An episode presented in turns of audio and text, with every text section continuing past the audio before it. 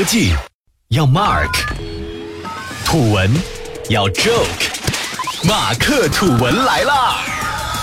本节目由三十六克高低传媒联合出品，喜马拉雅网独家播出。大家好，欢迎收听马克吐文。今天我想和大家聊一聊一档最近爆红的节目《国家宝藏》。在电视综艺的世界，总是一方唱罢一方登场，各种节目类型轮番占领电视荧屏。二零一三年，湖南卫视的《爸爸去哪儿》突然刷爆网络，成了一档现象级节目。之后，中国综艺开始进入户外真人秀时代，《奔跑吧兄弟》《极限挑战》《花儿与少年》等一大批户外真人秀相继出现。整个市场充斥着大大小小上百档这种类型的节目，然而短短四年，真人秀的疲态逐渐凸显，热潮退去，整个行业都在四处寻找下一个爆款。网综、慢综、美食等各种类型不断尝试。与此同时，文化综艺也迎来了自己的春天，其中最具代表性的节目当属。见字如面和朗读者这两档节目可以说出乎所有人的意料，突然走红，引领一波文化节目的潮流。就以见字如面为例，第一季的节目直接裸奔，完全没有任何赞助商。到了第二季，大批商家拿着钱排着队去赞助。二零一七年，被行业称为文化节目兴起之年。而继《见字如面》《朗读者》和《中国诗词大会》之后，《国家宝藏》成为行业新宠儿。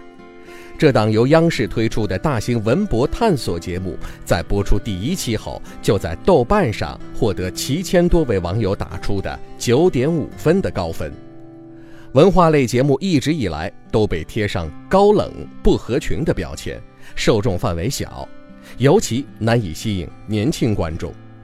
但是，今年这一系列文化节目却呈现了另一种景象，他们的受众群体中出现一大批九零后的年轻人，并且在年轻群体中的口碑传播也为节目带来了一大波流量。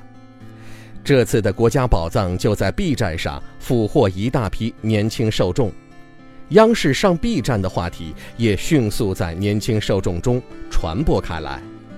如果你在 B 站上打开这档节目，就会看到慕名而来的弹幕布满全屏。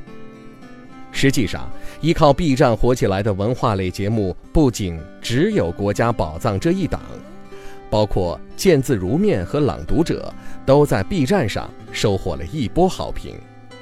再往前追溯，我在故宫修文物、非凡匠人等文化纪录片，同样是通过 B 站。打进了年轻观众的圈子。年轻文化作为当下社会最为主流的文化，几乎吸引着各行各业，大多数产品也都以年轻人为目标用户。而对于文化节目而言，同样希望能够吸引年轻人。《国家宝藏》这档节目在内容制作上就已经在努力向年轻人靠拢。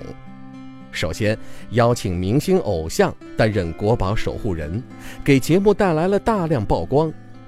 其次，明星偶像在演绎国宝故事时，更是运用了诸多网络段子，比如乾隆农家乐审美、三维立体环绕 diss 等，就成为了国家宝藏在年轻群体中的标签词语。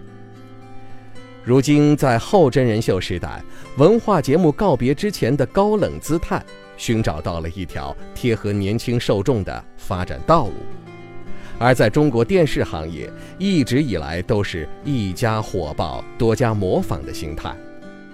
二零一七年，这几档文化节目的火热，无疑给电视人注入了一剂强心剂。所以说，在即将到来的二零一八年。一大波文化节目恐怕已经在酝酿制作中，明年的文化节目具体会呈现什么样的状态，就让我们拭目以待吧。好了，今天我们就先聊到这里，下期节目不见不散。